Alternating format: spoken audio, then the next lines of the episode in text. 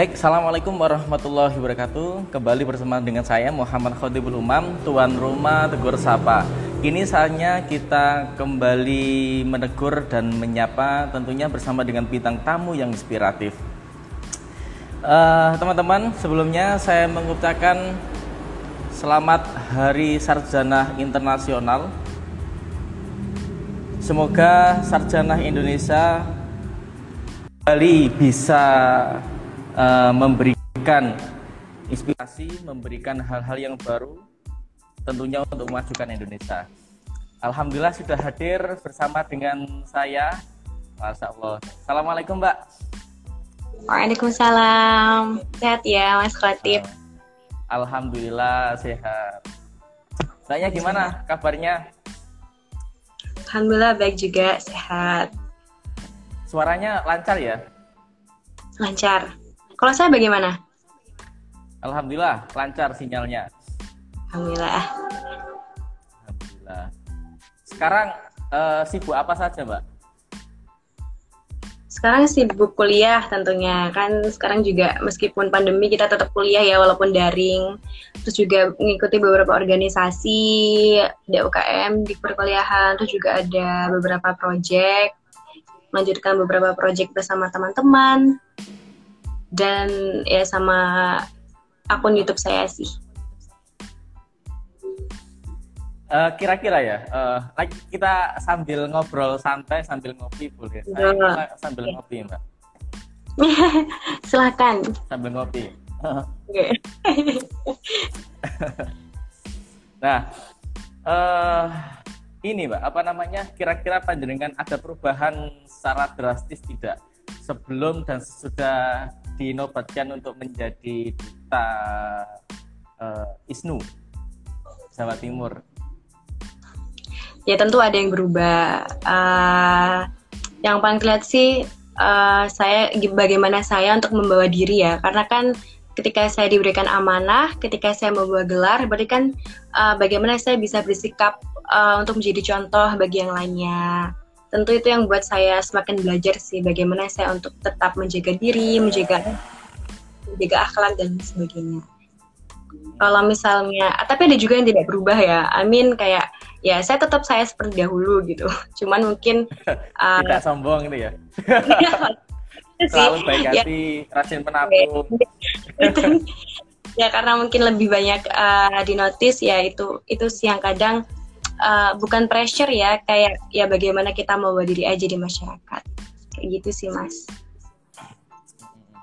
Seperti yang saya tulis di opini opini saya yang sudah saya share di IG itu kan ada tentang pengertian mahasiswa terus peran dan fungsi. Malam hari ini kita membahas tentang peran peran dan fungsi. Uh, panjenengan hari ini sebagai seorang mahasiswa yang sedang menjalani proses perkuliahan dan alhamdulillah saya juga sudah selesai untuk alhamdulillah. satunya. Alhamdulillah. Nah eh, malam ini kita nanti akan sharing berbagai banyak hal. Maka dari itu teman-teman sekalian eh, silakan di share agar bisa teman-temannya bisa bergabung. Tentunya dengan dengan pemateri dengan bintang tamu yang sangat luar biasa. Tidak bisa tidak orang tidak orang biasa biasa saja ini yang saya undang Buatan buatan. lebih lebih akrabnya teman-teman panjenengan eh, kalau kalau apa nih kalau memanggil siapa mbak? Ada Diba kalau keluarga saya memanggilnya Diba. Diba. Okay. Terus teman-teman kampus sama? Sama Adiba, Diba. Karena kalau memanggil Suroya tuh kayaknya terlalu susah juga ya, Cak. Jadi ambil yang enaknya aja Adiba berubah gitu ya.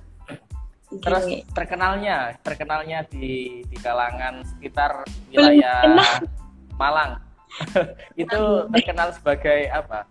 Sebagai influencer, sebagai apa youtuber atau sebagai apa kira-kira?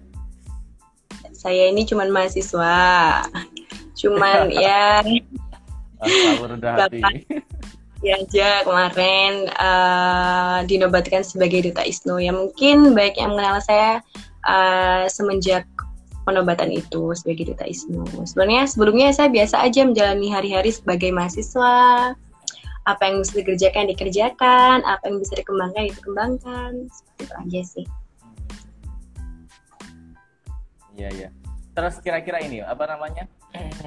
Menurut panjenengan uh, hari ini mahasiswa kan ini untuk mahasiswa baru yang yang ah, proses okay. sudah masuk di perkuliahan agar mereka tidak menyia-nyiakan kesempatan emas ini. Kalau di tulisan saya kan saya sampaikan bahwa tidak semua orang bisa mendapatkan kesempatan untuk berada di titik di mana mereka bisa mengembangkan potensinya dengan baik.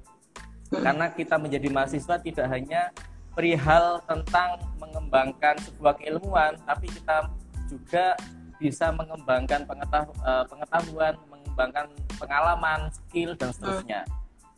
Nah, agar mereka tidak menyanyiakan kesempatan emas ini, bagaimana kira-kira sarannya? Iya, tentu ya ketika ada masa transisi dari yang namanya siswa menjadi uh, mahasiswa itu sebuah apa ya um, langkah hidup yang bisa dibilang berbeda ya kan? Karena kan pendidikannya sudah berbeda. Kita sudah uh, memiliki apa ya gelar maha di dalamnya mahasiswa yang berarti kita berkembang gimana kita bisa harus uh, lebih menata hidup lagi menata diri dan lain sebagainya. Nah, pesan untuk uh, maba-maba atau mahasiswa baru, apalagi kan ini uh, mereka apa ya sedikit diuji ya, karena kan semester satu sudah uh, sedang ada di uh, era pandemi seperti ini. Pasti kan suasananya berbeda, atmosfernya berbeda. pun juga berbeda. Itu ya sebenarnya kita sama-sama diuji sih ya, cuman uh, mungkin pesannya ya sabar, tetap semangat. Maksudnya dunia perkuliahan itu tidak hanya yang di FTV FTV semata kan kita lihatnya cuma pulang uh, berangkat pulang kemudian seperti itu ya sebenarnya kan kuliah itu lebih dari itu banyak lika-likunya yang terpenting tetap fokus gitu. Banyak organisasi-organisasi yang memang kalau searah dengan minat boleh dimasuki cuman ya perlu hati-hati. Karena kan dunia perkuliahan itu luas ya. I mean uh, kita bakal bertemu sama banyak orang, kita bakal bertemu dengan berbagai macam sosok yang baru, yang mungkin kita belum pernah uh, menemui mereka, dan mungkin juga uh, mereka itu berbeda gitu loh pandangannya dengan kita. Karena kalau boleh flashback ya Cak Khatib, saya di awal-awal masa kuliah itu saya adaptasinya sulit gitu. Uh, kan hmm. saya ini basic madrasah ya dari uh, MI sampai dengan aliyah, yang mana lingkungan saya itu uh, lingkungan yang religius dan pesantren. Nah, ketika saya masuk kuliah uh, universitas yang notabene umum, saya lebih banyak bertemu dengan mereka-mereka yang mungkin berbeda dan lebih heterogen lah lingkungan. Itu susah buat saya untuk beradaptasi. Jadi seperti itu ya itu sih sebenarnya uh, masa baru itu uh, adalah challenge uh, untuk uh, bisa beradaptasi lebih banyak pada lingkungan yang baru. berarti apa ya butuh pros butuh proses yang panjang untuk ya, bisa ya. menyesuaikan. Ya betul. Karena di masa SMA dengan masa perkuliahan jelas sangat berbeda. Intinya ya, kalau bisa saya ya sama halnya ya. hari ini mbak uh, hari ini eh dua tahun eh berapa ya satu tahun kemarin itu kan saya mulai dari mulai dari MI sampai S1 itu notabene yeah. di pondok pesantren. Terus yeah. kembali apa namanya? Uh, masuk di S2-nya ini saya ngambil di negeri. Jadi otomatis uh, nah, berubahnya sangat sulit ternyata. Ya memang. Sama, ya kita punya pengalaman yang sama. Oke, okay, itu betul agak susah memang. Tapi ya hmm. kalau sudah masuk di dalamnya insya Allah kita bakal menikmati. Hmm. Kalau betul nggak ya sudah sudah dinikmati maka nanti jalannya akan akan apa okay. enak sendiri gitu intinya kita harus menikmati proses gitu mas nah ya di saat kita bisa menikmati proses maka kita akan menyatu dengan alam kalau kita sudah menyatu dengan alam maka alam akan bersahabat dengan kita. Kalau sudah bersahabat apa pun akan diberikan masuk ini dapat dari kopi inspirasinya ya. Kayaknya apa? Gimana? Ini karena ini Gimana? kekuatan kopi seruput. Oh ya, gara-gara kopi. Dan gara-gara ada bintang tamu yang luar biasa, sehingga saya berpikir bagaimana bisa menyesuaikan diri dengan baik. Ingin sami-sami. Oke, uh, selanjutnya tentang tentang apa ya? Uh, dalam proses itu kan tadi kita bahas masalah bagaimana cara menyesuaikan diri di saat kita sebelum masuk kuliah sehingga masuk di gerbang perkuliahan itu kan perlu apa ya kontinuitas sehingga yeah. apa yang kita lakukan di awal ini bisa berending dengan baik uh, beberapa apa namanya kadang kan kita ketika awalnya itu baik tapi dilalah uh. akhirnya itu sangat buruk misalkan di semester 1 2 uh, nilainya bagus kumlot mendapatkan nilai yang bagus ternyata di akhir semester malah telat lalu bahkan tidak lulus nah bila terus sampai pada eh, nggak karu-karuan. Nah ini kan perlu perlu ada apa ya stimulus perlu ada hal-hal yang harus dilakukan di dalam proses kontinuitas dalam proses pembelajaran. Kira-kira apa menurut panjenengan Iya sih, sebenarnya saya juga merasakan yang hal sama, hal yang sama. Di awal-awal semester saya ngerasa kayak, oh ini kayaknya bisa deh, semangat, kayaknya ya? saya iya semangat, oh nilai saya bagus-bagus gitu. Eh ternyata semakin ke sini, ternyata nilai saya juga banyak yang turun. ya, ya memang ya, maksudnya wajar karena kita naik semester kan pasti kita juga naik level ya. Kita bakal iya. nemuin lebih, uh, lebih banyak rintangan, lebih banyak uh, apa ya intinya memang hal-hal yang belum kita temukan bakal kita hadapi gitu kan istilahnya aja.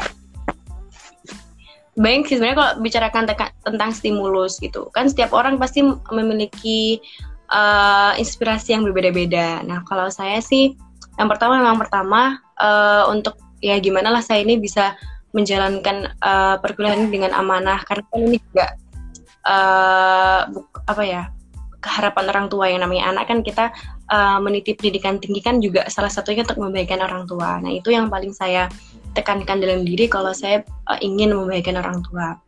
Yang kedua, memang niat dari dalam diri saya, saya niat kuliah itu memang untuk mengupgrade skill saya, mengupgrade uh, pengetahuan saya gitu. Ketika kita memiliki uh, pengetahuan yang mumpuni, ketika kita memiliki pengetahuan yang luas, maka kita akan lebih mudah untuk mengambil peran di masyarakat seperti itu sih. Dan sejalan ya dengan jurusan kita, uh, jurusan prodi maksudnya. Saya kan uh, mengambil pendidikan bahasa Inggris. Itu memang jujur saya emang minatnya di situ kayak itu passion saya. Jadi mau nggak mau saya juga harus bertanggung jawab dengan apa yang saya pilih tuh ya ada beberapa matkul yang memang saya tidak apa ya in ke itu. Cuman ya mau nggak mau saya juga harus mengikuti. Itu sih kan based on uh, choice ya terserah mereka. Apa orang-orang itu mungkin berbeda lah apa yang didasari untuk terus berusaha untuk terus bergerak itu mungkin berbeda. Tapi kalau saya sih untuk orang tua dan untuk diri saya sendiri sebenarnya Uh, berarti jurusannya bahasa Inggris ya panjenengan? Ya bahasa Inggris. kalau kalau sesuai dengan basicnya itu kan uh, enak ya. Kadang kita melihat di lapangan banyak yang uh, yang penting daftar setelah ter apa setelah masuk, oh kok gini jurusannya nggak sesuai dengan passion, nggak sesuai dengan minat. Akhirnya uh, tumbuhlah rasa males dan seterusnya. Okay, iya sih betul. Jadi harus ditata dari awalnya sebenarnya, Mbak. Iya, iya betul betul. Kuliah bukan hanya soal soal apa masuk di perguruan tinggi, eh, iya. uh, soal agar bisa hanya sekedar membanggakan ya, tapi ya. uh, harus harus disiapkan dengan matang. Iya.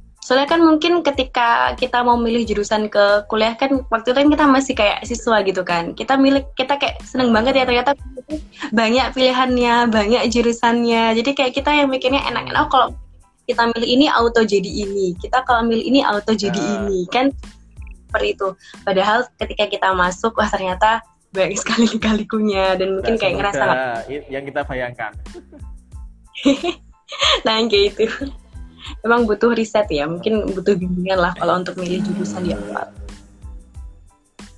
kalau dulu panjenengan masuk milih jurusan langsung uh, inisiatif sendiri atau ada kayak semacam riset tanya ke teman-teman senior, ke teman-teman kakak kelas dulu?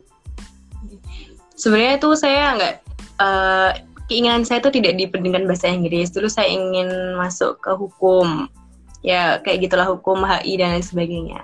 Namun kan sebagai anak ya kita pasti tanya ke orang tua karena kan kalau misalnya orang tua tidak ridho ya untuk apa kita melakukan ternyata orang tua saya uh, lebih serak kalau saya di pendidikan bahasa Inggris. Akhirnya ya udah mau nggak mau saya ikhlaskan lah mimpi-mimpi saya itu. Saya masuk uh, pendidikan bahasa Inggris dan alhamdulillah uh, ternyata jalannya itu sudah ditata gitu loh sama Allah. Saya masuk jalur undangan SNMPTN, nggak perlu tes, jadi itu saya udah uh, bersyukur gitu. Ternyata kalau menurut orang tua itu seperti ini loh jalannya kayak gitu. Oh berarti ada support system dari orang tua ya? Iya support, member support system saya. Alhamdulillah masih diarahkan. Nah uh, selama ini, selama ini aktivitas panjenengan yang apa ya? Yang lebih kepada sosial, kira-kira ada apa tidak? Selain apa YouTube, terus apa tadi?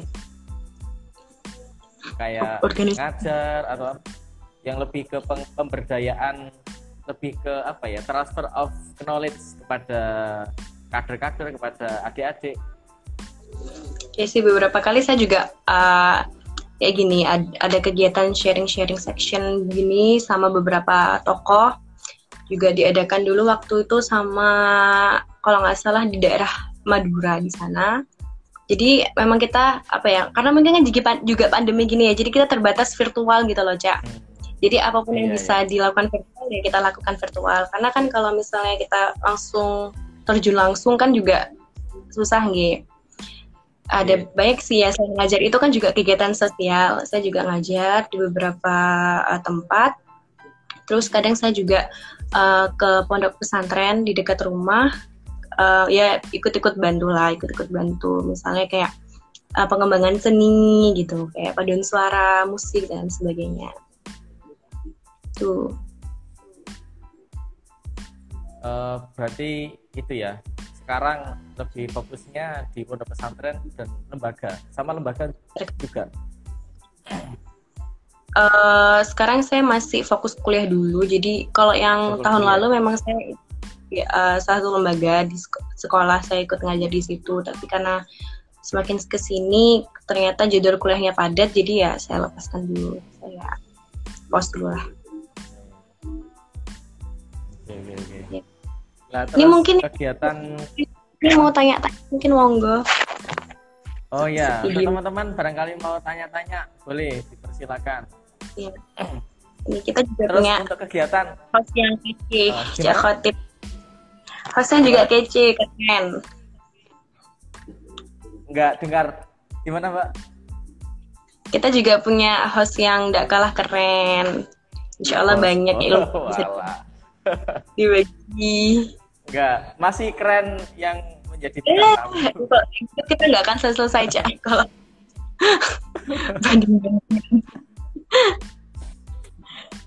uh, terus ini mbak apa namanya? Itu kan kegiatan untuk apa ya ke keluarnya kegiatan yang sifatnya bersosial transfer of knowledge pengala berbagi pengalaman sharing-sharing.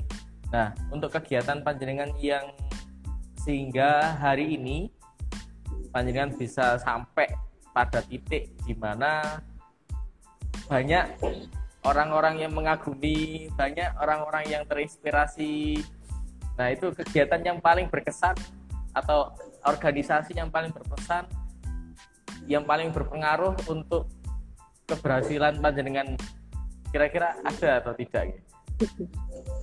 Jadi gimana ya Jaya? Uh, saya itu kalau uh, sering dinasehati sama bapak saya sendiri intinya sopo sing nandur iku sing bakal nuai ngaten kan jadi ya yeah uh, sampai pada titik ini pun itu bukan proses yang singkat gitu, bukan perjalanan yang mudah. Gitu. Jadi sebelum saya saat saya menjadi siswa pun saya juga sudah uh, alhamdulillahnya ya sudah merasakan banyak proses, sudah banyak merasakan bagaimana lah mengembangkan diri itu sampai ya dulu sempat saya ikut banyak sekali lomba-lomba ketika aliyah. Itu alhamdulillah saya uh, banyak dapat uh, penghargaan. Uh, yang paling banyak itu dari nyanyi. Dan di tahun-tahun terakhir itu saya baru dapat penghargaan yang uh, lebih uh, akademik gitu debat bahasa Inggris. Nah dari situ kan uh, proses itu banyak yang dilalui gitu. gimana saya untuk bisa ya kalau misalnya vokal ya karena memang saya passionnya di vokal jadi dari kecil pun saya juga sudah berlatih gitu sudah belajar untuk mengembangkan potensi dan untuk yang bahasa Inggrisnya memang saya belajar pelan-pelan dari yang nggak bisa ngomong dari yang nggak bisa grammar dari yang nggak bisa uh, intinya nggak bisa writing dengan baik itu saya niatkan untuk belajar gitu. dan alhamdulillah uh, ketika saya sudah sampai di titik ini pun ternyata hal-hal yang sudah saya lalui itu benar-benar membantu saya. Uh, saya nggak bingung lagi untuk cari potensi. Ketika yang lain kan mungkin bingung, aduh potensiku apa ya, aduh pasienku apa ya, itu kan banyak sekali ya kita temui gitu kayak yang mungkin sekarang itu bahasanya insecure kan lagi ramai ya itu nah. istilah insecure itu. Yeah. Itu insecure. kan maksudnya okay. ya saya merasakan insecure tapi ya nggak yang dominan gitu karena ya alhamdulillahnya karena ya dulu insecure-nya dulu. Ketika masih jadi siswa itu saya merasakan insecure. Tapi untuk saat ini sih alhamdulillah saya nikmati ya. Saya enjoy segala saya nikmati semua proses saya saya nikmati segala lika-liku yang ada di hidup saya. Mungkin Cak Khotib juga pernah kan merasakan apa ya kayak mungkin bimbang gitu tengah jalan atau kayak ngerasakan down gitu mungkin kan? Pernah sering bukan bukan hanya pernah tapi sering. Itu. Sama saya juga sering apalagi apalagi dalam proses penjalanan bisnis pertama kali saya berbisnis juga banyak oh. uh, banyak hal yang menyebabkan oh ini lanjut apa tidak? Oh ini keyakinan saya mulai ter terombang ambingkan dengan ombaknya kehidupan. Iya ya iya sih betul. Iya. Uh, memang banyak nah, cobaannya berarti berarti selama selama mulai dari berproses di pendidikan mulai dari MI sampai sampai hari ini uh, merupakan proses panjenengan masih dalam tahap penantur nih. Okay, Semuanya ya, berpengaruh ya, dalam dalam kesuksesan hari ini. Okay, insya Allah. Bentar, saya saya ingin tanya, sudah sudah merasa sukses atau belum sih sebenarnya? Gedereng tanya. Karena kan mungkin kesuksesan seorang tuh berbeda ya. Mungkin uh, ada ukurannya sendiri-sendiri. Nah, okay. mungkin ada orang yang menakar kesuksesan itu dari pandangan mata, ya kan? Uh, ada yang dari materi, ada yang dari uh, uh, dan lain sebagainya. Itu. Kalau kalau saya ya pokoknya saya bahagia lah. Pokoknya saya bahagia uh, batin. Intinya saya bisa buat orang lain bahagia gitu. Karena kan uh, gimana ya kan semakin uh, ke sini tuh semakin kita diuji gitu loh. Apakah kita bisa membawa diri dengan baik gitu kan? Dengan gelar ini pun tidak semena-mena membuat saya itu langsung kayak arogan atau apa. Itu hal yang saya takutkan saya itu takut kalau misalnya saya mencapai sesuatu hal itu akan merubah saya gitu. Gimana saya lupa sama saya yang dahulu lupa mereka yang sudah berjuang untuk saya itu hal yang paling saya takutkan sih itu. Ya intinya jangan sudah sampai ada orang yang berjuang untuk sampean? Oh keluarga saya berjuang untuk saya. Saya berjuang oh, untuk iya, saya. iya, iya. keluarga keluarga juga. sudah ada yang memperjuangkan aduh gitu. nah, lanjut lanjut breaking tadi Oke, gitu. itu gitu. Kalau saya ya tolak ukur kesuksesan tuh ketika kita bisa bahagia dengan orang lain sekitar juga bahagia karena kehadiran kita. Itu sih sederhana itu. Uh, semakin dalam manusia dalam mengetahui hal, saya kira okay. semakin simple juga mengartikan sebuah semakin sederhana orang mengartikan sebuah kesuksesan, mengartikan mm -hmm. sebuah keberhasilan, sebuah kebahagiaan. Yeah, nah, kayaknya itu ada di di diri eh? dengan hari ini? saya nih ya apa yang cocok dengan saya yang saya rasa sesuai ya saya sampaikan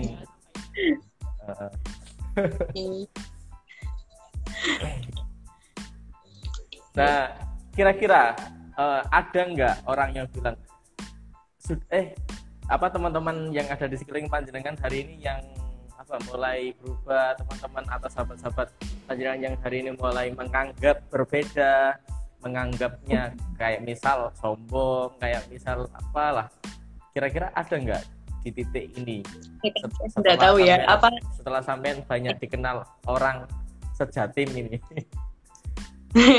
Enggak lah. Ya mungkin ada kan saya tidak tahu. Mungkin ya mereka ya mungkin ada ya. Karena kan ya kita hidup itu nggak bakal disukai terus sama orang gitu kan cak? Pasti ada yang nggak suka sama kita. Karena Rasulullah aja yang orangnya sempurna seperti itu kan pasti ada yang membenci apalagi kita manusia biasa pasti ada.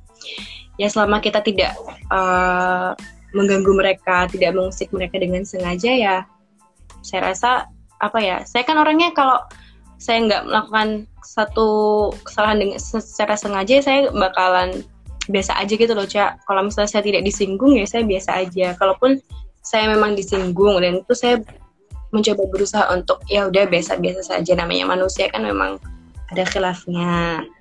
Dan saya juga nggak apa ya nggak ngerasa suci atau apa gitu. Karena ya jujur aja saya juga kadang ngerasa kayak nggak cocok sama seseorang kayak saya ngerasa nggak hmm. match sama seseorang tuh pasti kan ada.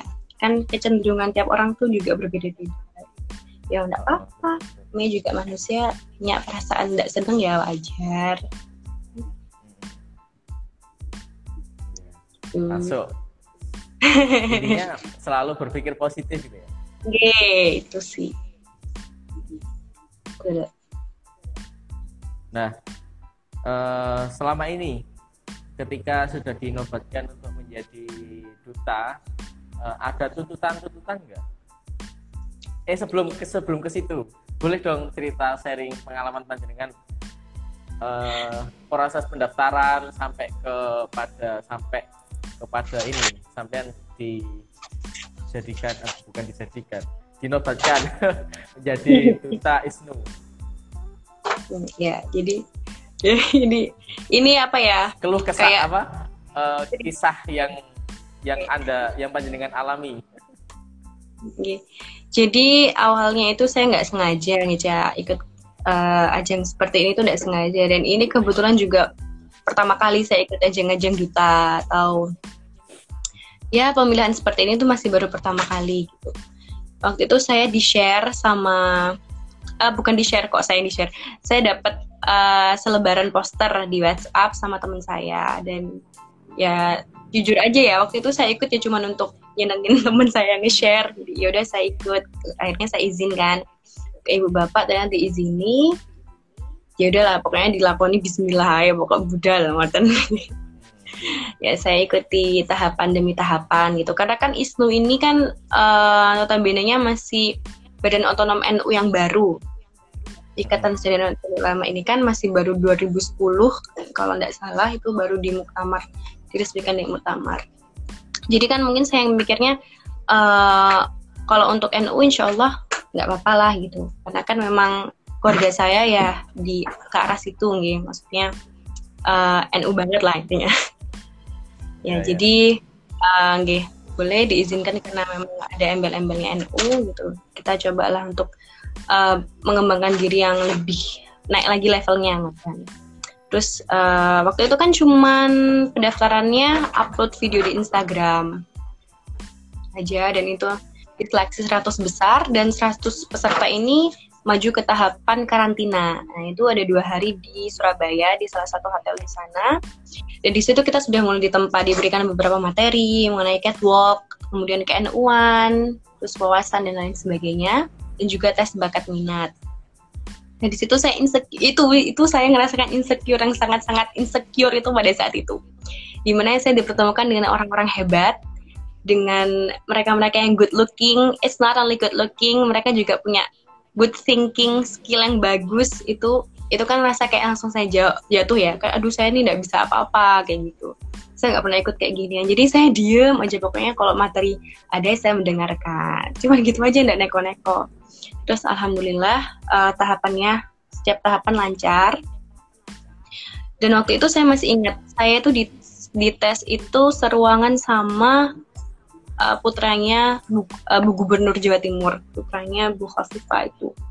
Dan itu saya benar-benar kayak ngerasain ya Allah ini loh. Maksudnya kalau jangan sampai lah malu-maluin malu-maluin diri sendiri tentunya.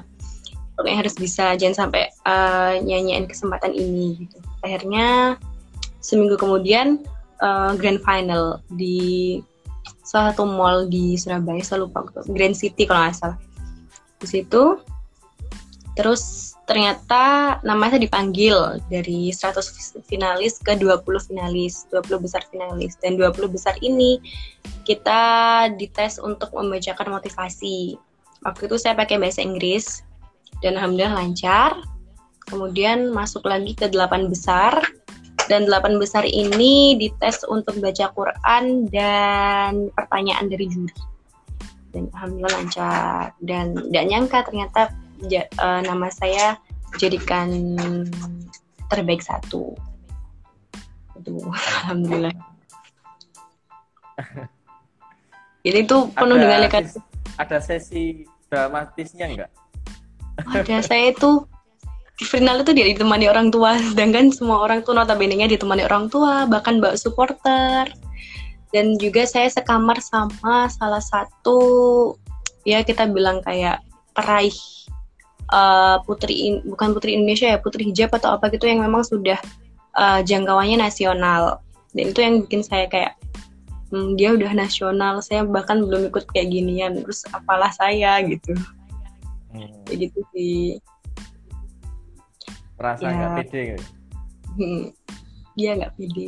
Sebenarnya intinya saya ngerasain kalau misalnya apa ya apa yang saya raih saat ini itu itu bukan usaha saya tapi itu doa orang tua saya doa orang-orang yang sayang sama saya tuh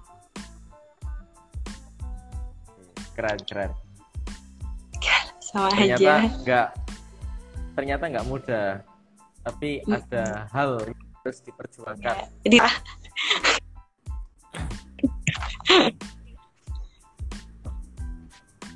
gimana Pak? Ya ada hal yang memang tidak dilihat oleh publik kan maksudnya oh. yang ini saya rasakan ketika proses itu tidak tidak tiba-tiba langsung menang juara satu umroh gitu kan nggak gitu kan ada ceritanya uh, ada naik turunnya ada konfliknya iya. baru solution hmm. sampai sampai dapat hadiah umroh ya kemarin lah itu juga tidak nyangka. Tidak menyangka. Nah terus uh, setelah itu kan jelas berbeda nih dari aktivitas atau keseharian panjenengan atau ada atau sama saja. Berbeda maksudnya dalam hal oh saya sudah dinobatkan menjadi duta harus ada hal yang yang saya lakukan untuk memantaskan diri. Misalkan selalu membuat kegiatan-kegiatan sosial lalu membuat misalkan buat acara sharing dan sebagainya. Kira-kira uh, ada benak seperti itu atau tidak? Kalau memang iya sudah dilakukan atau tidak? Ya pasti nggak cak ada. Ya tentunya kan yang seperti saya sampaikan di awal gitu ketika saya mengemban amanah itu kan bukan berarti saya ya ya udah gitu ya ya udah kan itu juga kemarin gitu. Tidak kan tidak seperti itu ya. Namanya kita hidup kan juga kita pasti uh, semakin lama kan semakin kayak paham loh bahwa hidup itu tidak hanya uh, apa ya tidak hanya bernafas tidak hanya senyum-senyum aja tidak hanya kuliah berangkat kuliah itu aja kan pasti. Dengan beban ini bukan beban lagi dengan uh, penghargaan yang ini tuh pasti ya bahwa saya apa ya buat saya kayak saya harus kayak gini saya harus kayak gini biar orang-orang itu bisa setidaknya bisa belajar dikit lah dari saya kayak gitu. Ya salah satunya kan uh, yaitu saya bikin saya lebih seriuskan lagi uh, apa namanya video cover lagu saya gitu. Dalam sebagai harapan bahwa uh, ketika saya diberikan amanah ini saya nggak langsung sembunyi gitu. Saya nggak harus nggak langsung kayak selesai ya udah EGP gitu kan enggak dengan kita lebih sering muncul di uh, publik maupun di sosial media kan itu juga sebagai salah satu indikasi ya bahwa kita berusaha lah untuk terlihat berusaha untuk memberikan impact. Kalau yang untuk sosial ya sebenarnya banyak ya macamnya. Kalau sosial kan terlalu kayak general gitu. Kalau saya kalau ketika saya emang nggak bisa untuk melakukan hal yang terlalu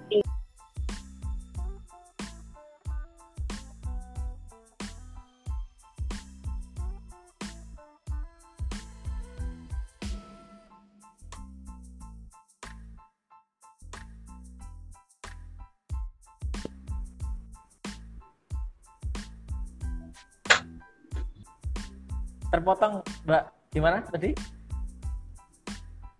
Halo?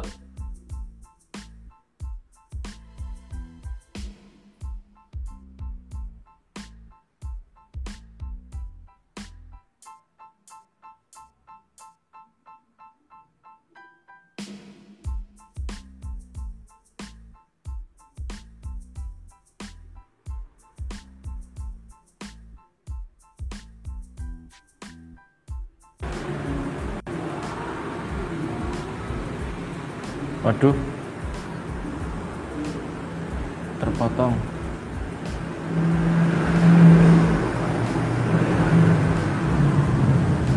Kita sambungkan lagi. Oke. Mas Aji, gimana? Sehat Mas Aji?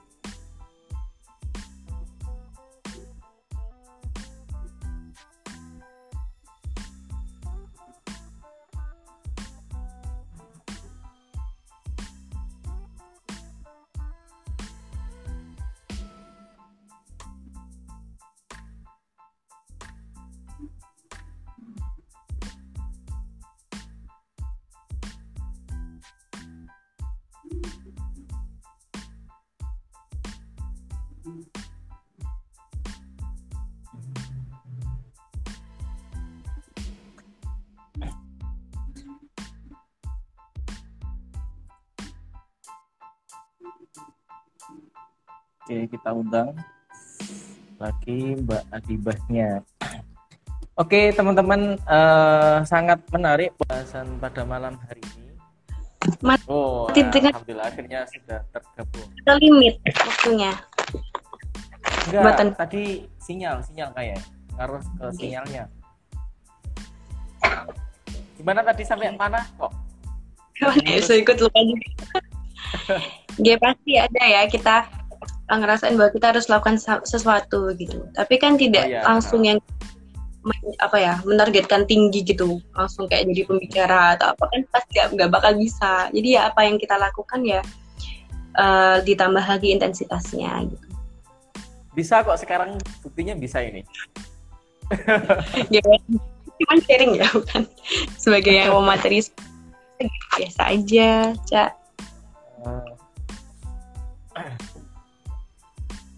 uh, terus apalagi ya uh, kemarin ternyata kan uh, setelah saya lihat dari berbagai banyak eh dari media dari IG akun IG panjenengan dan mempelajari kurikulum kita yang jenengan kirim itu kan banyak sih prestasinya.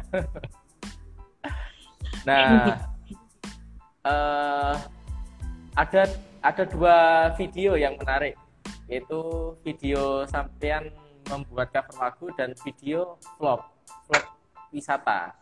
Nah mungkin okay. bisa di, dijelaskan. Vlog wisata itu bagaimana? Terus kerjasama atau memang itu punya dengan pribadi? Kita lihat di YouTube-nya kok nggak ada? Iya. Kok vlog itu memang uh, saya kolaborasi sama teman saya sebenarnya. Oh. itu tuh untuk lomba ya untuk ya saya ditawari dan kalau dan alhamdulillah saya waktu itu bisa. Jadi saya ya ya aja. Dan memang di Instagram saya saya belum pernah memosting apa pun tentang museum kan. Dan itu kan lombanya memang untuk mengenalkan museum. Jadi saya rasa ya oh lomba ya. Ba- itu bagus sih untuk mem- me- mempromosikan museum yang memang udah kayak minim peminatnya di uh, kalangan-kalangan zaman sekarang.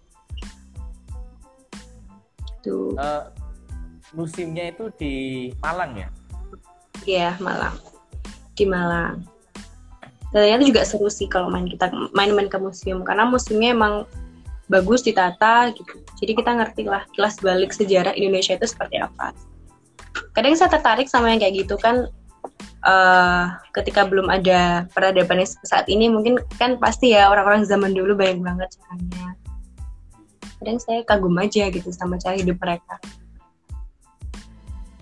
suka sejarah juga berarti. Ya sedikit-sedikit. Eh, seperti terus eh, yang ya kita jadi oh kalau musik yang memang waktu-waktu. saya memang suka di musik karena memang saya tuh sebenarnya memang passionnya di musik. Eh, memang jadi kecil memang saya eh, mengembangkan mus- apa ya bakat saya di tarik suara. Jadi ya untuk ngisi-ngisi postingan biar nggak sepi ya saya uploadnya nyanyi Alhamdulillah itu udah dari situ saya bisa ke luar kota gitu saya bisa dapat Hmm. banyak eh, ya intinya jalan- sering jalan-jalan lah dari bakat saya yang itu alhamdulillah. Sampai sekarang saya udah agak bosen kalau mau ikut lomba-lomba nyanyi lagi. Karena dulu saya sering pernah ikut lomba kayak Indonesia Idol atau apa gitu? Belum pernah. Itu banyak cak yang menyarankan saya. Setiap tahunnya mungkin pasti ada lima orang lebih lah intinya nyuruh saya ikut kayak gitu. Cuman gaya apa nggak? Saya kayak kalau untuk menuju ke situ saya masih belum tertarik ngoten lho. karena saya emang cita-citanya nggak hanya nggak pengen jadi entertainer gitu. Saya cita-citanya nggak pengen jadi eh, artis jadi penyanyi atau apa itu saya enggak ke situ ya nyanyi itu cuma buat hobi tapi enggak untuk sampai profesi. Terus ngomong-ngomong cita-citanya seorang Akibah ini apa ya? Yang memang eh, banyak prestasinya? Nggak tahu kalau dulu saya uh cita-citanya ya kalau kita masih remaja itu pengen yang idealis gitu kan. Pindah-pindah dan astronot lah mau mau dijabanin semuanya. Ya sering jalannya waktu disesuaikan dengan minat dan juga jurusan yang saya tempuh ya. Paling tidak saya ingin jadi akademisi pengen jadi pendidik lah itu. Kalau bisa saya tidak hanya lanjut di jenjang S1 saja. Semoga saya nanti bisa lanjut ke S2 S3 dan sebagainya. Amin, saya amin, ingin amin. jadi amin. Doanya gini. Oke. Saling Oke. mendoakan Yeay, ini ada yang request coba nyanyi dikit Lalu nyanyi apa ya? Lama gak nyanyi nih saya. Gak apa-apa Saya kalau suruh nyanyi dikit kayak Loh, Kalau nggak disodorkan judul lagu tuh saya nggak bisa mikir. yang, Lagu apa? yang cover kemarin itu kayaknya apa istiqoroh cinta atau bagaimana yang di cover Muhasabah cinta apa ya? Apa sih saya kok lupa? kalau Ketika cinta muhasabah atau istiqoroh Oh, muhasabah cinta. Aduh kan kalau disuruh nih malah saya lupa. ya muhasabah Ya, cinta ya wes, pernah tapi muhasabah cinta aja gimana ya itu lagunya saya kok jadi lupa. Oh hijrah Biasanya cinta kalau- mungkin hijrah hijrah cinta. nggak tahu lupa gua iya kayaknya Muhasabah pokoknya cinta cinta-cinta loh Ya itu lagunya. ya boleh dong eh, dinyanyikan. Hijrah cintaku menguatkan alasanku untuk menjadi manusia. Lebih baik namun saat sinarnya datang menjemputku mana mungkin aku berlari. Aku harus meninggalkan semua cinta ini Dan bila nanti bertemu dia Mohonkan kembalikanlah kami. Satukanlah lagi di surgamu ya Allah Aduh, Keren suaranya. iya, aku nggak ikut Indonesia Idol aja. Enak suaranya, Pak. Nanti lah mungkin insya Allah satu gitu Kalau, aja mungkin tiba-tiba pikiran. Iya, saya saya tunggu nanti kabar dapat suaranya. Amin. Nanti tak bantu kirim SMS. itu yang ditunggu-tunggu ya supportnya. Oh ya jelas aman. uh, Kalau geng, geng, geng. Uh, dari dari potensi uh, saya lihat dari apa namanya seluruh potensi yang panjenengan kembangkan itu kan yang paling yang paling dominan dinyanyi. Nah uh, mungkin apa ya untuk teman-teman yang hari ini memang pengen mengembangkan bakatnya di dunia suara kira-kira apa jenengan e, nyanyi itu otodidak atau memang ada tekniknya atau ada apa ya pernah belajar teknik cara bernyanyi dan seterusnya kan hmm. jelas hmm. berbeda sih e, ketika hmm. orang nyanyi dengan otodidak dengan ada tekniknya hmm. ya hmm jujur aja kalau saya memang otodidak karena uh, alhamdulillah keluarga saya itu uh, apa ya menyalurkan bakat nyanyi itu kuat dari orang tua saya. Memang keluarga saya banyak yang memang di musik uh, di darah seninya itu memang uh, kuat gitu loh. Ya selain berlatih sendiri kadang saya juga dilatih sama orang tua saya sama bapak saya khususnya oh, diajari yang, uh, yang di video main origin itu Ah, enggak ya bapak saya. Oh, Terus iya. pakai kaos banser ya. Iya, pakai kaos banser. Iya, terus waktu aliyah itu memang saya hmm, ada guru sih, ada guru yang memang udah deket sama saya dari kecil. Jadi memang beliau itu malah beliau yang menemukan bakat saya. Jadi mulai saya diajari teknik nafas, teknik suara biar nggak fals, uh, kemudian penghayatan sampai dengan gestur itu ada guru saya uh, yang di Aliyah itu. Sampai sekarang. Gitu alhamdulillah. Sih dipertemukan. setelah ada setelah ada bakat uh, pun di, diolah, diolah dengan keilmuannya. Ya jadi kan bisa lebih ya kalau misalnya mau mengembangkan di bidang tarik suara sebenarnya gampang. Pokoknya kamu suka dulu eh kamu pokoknya harus suka dulu harus dulu. Memang kalau passionnya di situ ya dikembangkan didalami gitu. Kan sekarang banyak nih di YouTube YouTube tuh pembelajaran vokal itu banyak sekali. Bisa belajar dari situ dan sebagainya. Kalau bisa otodidak ya nggak apa-apa otodidak. Saya aja saya juga otodidak. Tapi kalau emang mau yang lebih profesional ya silahkan cari guru silahkan datang ke kelas vokal dan sebagainya. Kalau YouTube. Sampean hari ini itu apa namanya ada grupnya atau hanya hanya panjenengan sendiri yang kelola ada manajemennya? Biasanya ada tim. Biasanya sebenarnya ada tim. Cuman ya bukan yang uh, yang besar gitu. Atau yang sudah banyak banget timnya menghandle setiap satu divisi setiap satu urusan ya. Saya ada kenalan bukan kenalan teman saya di Alia yang memang ada ide dulu ayo bikin akun YouTube yuk tak bikinkan gitu. Nanti kita olah bareng-bareng gitu tuh kakak kelas saya terus ya nggak apa-apa mas ayo ayo aja gitu. Jadi ya istilahnya kita sama-sama mulai dari nol gitu loh cak. Jadi saya nyanyi saya juga kadang yang main musik. Nanti uh, teman saya itu yang uh, ngerekamin editing videonya publish dan sebagainya itu. Kita berdua sih. Cuman ya kadang uh, di beberapa lagu kita pengen kolaborasi ya kita manggil teman yang lain untuk kolaborasi. Kalau nggak salah uh, baru berapa? Tiga video ya? Kalau ya, saya masih, masih baru baru masih baru beberapa bulan. Iya, iya, iya. keren keren. Jadi doanya semoga istiqomah aja iya. Sama saya Iya. juga hari ini fokus mengembangkan YouTube.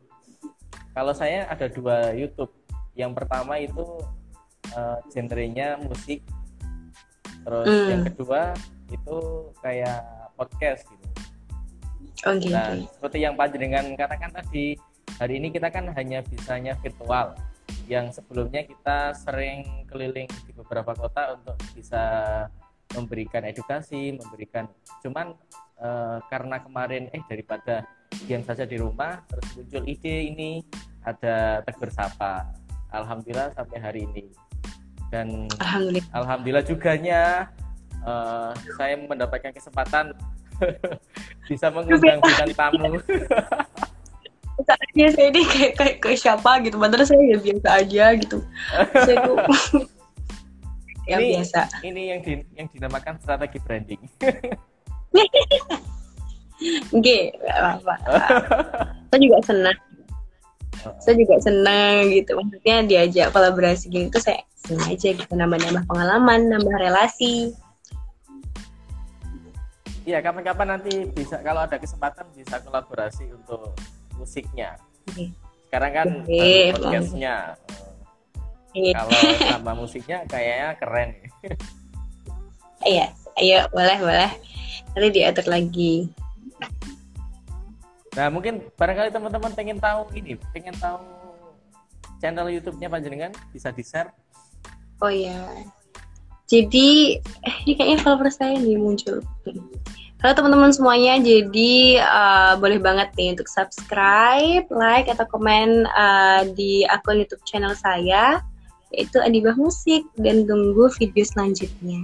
Gitu. Saya tunggu videonya. Video selanjutnya yang keren-keren. Ya Allah. Suaranya suaranya bisa mengantarkan tidur. Ya, antarkan berlalebay. Oke Mbak, Oke. Eh, kayaknya ini sebentar lagi mau selesai deh. Nah mungkin Oke. ada closing statement, ada kayak penutup apa namanya yes, closing statement untuk teman-teman yang hari ini sedang proses menjalankan perkuliahannya ataupun selesai selesai di perkuliahannya sehingga eh, Indonesia tidak lagi kebanjiran apa ya kalau misalkan sekarang kan banyak mahasiswa yang punya ijazah cuman tidak bisa mengandalkan skillnya hanya bisa mengandalkan jasanya dan seterusnya. Kayaknya Iya. Ya kayak semacam itulah Ya Boleh intinya panjang. kita ya apa nih? Karena saya saya juga masih menjalani sebagai mahasiswa belum sarjana ya. Hmm. Jadi apa yang saya tahu aja yang gitu. Ya intinya kita hidup itu jangan asal hidup, jangan cuman kita lahir di dunia kan kayak gitu ya kita tidak bermakna. Yang penting bagaimana kita bisa membawa diri untuk bisa lebih bermakna, bermanfaat. Karena kan eh, sangat apa ya kita tahu lah ya kalau di Islam itu ada eh, sebuah pernah mengatakan kharanas anfa'um linnas itu yang saya pegang sungguh-sungguh sampai saat ini. Jadi kalau kita tidak bisa bermanfaat untuk orang lain, minimal kita bermanfaat untuk diri kita sendiri. Ya, kita eh, kita belajarlah untuk menata hidup, menata pola pikir, karena kan insya Allah hidup itu akan masih panjang. Hidup itu masih panjang. Jadi kita berusaha tidak hanya untuk besok, tapi juga untuk beberapa tahun kemudian, berpuluh-puluh tahun kemudian, insya Allah.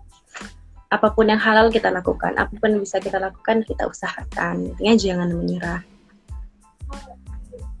selalu menjadi mahasiswa yang aktif biar Iya, menjadi pelajar yang aktif. Tidak hanya mahasiswa, nggih. kayaknya pelajar pun juga harus aktif karena ya, mempersiapkan diri di perkuliahan tuh benar-benar kayak uh, melatih kita untuk lebih mandiri, untuk lebih aktif dan lain sebagainya. Dan untuk yang sarjana-sarjana, sarjana baru tetap semangat meskipun sekarang masih uh, dalam uh, dilanda wabah, dilanda COVID. Insya Allah lah pasti setelah kesudahan tuh ada kemudahan kalian mau berusaha. Ini buat saya kayaknya ini Untuk saya juga. Semuanya lah ini. kapan kembali perkuliahan aktif di UM Apa saya tanyakan dulu ke Pak Nadim ya? Oh gitu. Telepon dulu ya Pak Nadim. Oh iya, nanti di teks saja. Oke. Oke Mbak, kayaknya uh, kayaknya cukup dulu. Kapan-kapan mudah-mudahan bisa disambung lagi dengan offline atau dengan online. Dan terima kasih banget sudah mau uh, bersedia menjadi bintang tamu saya di Tegur Sapa. Mudah-mudahan selalu aktivitasnya selalu menjadi selalu bisa bermanfaat untuk orang lain dan seterusnya berkah umurnya. Amin. Oh, iya nanti Hmm, untuk teman-teman jangan lupa kalau ketinggalan live-nya nanti akan saya share di YouTube, saya share di Spotify, di Radio Public, di Google Podcast dan banyak lainnya. Silakan ya, dilihat. Gimana? Ya, banyak platformnya banyak. Uh, platformnya banyak. Tenang saja untuk mendengarkan suaranya, suara indahnya Mbak Adibah. Sama saja, mesti ini Cak Khotib ini terlalu berlebihan.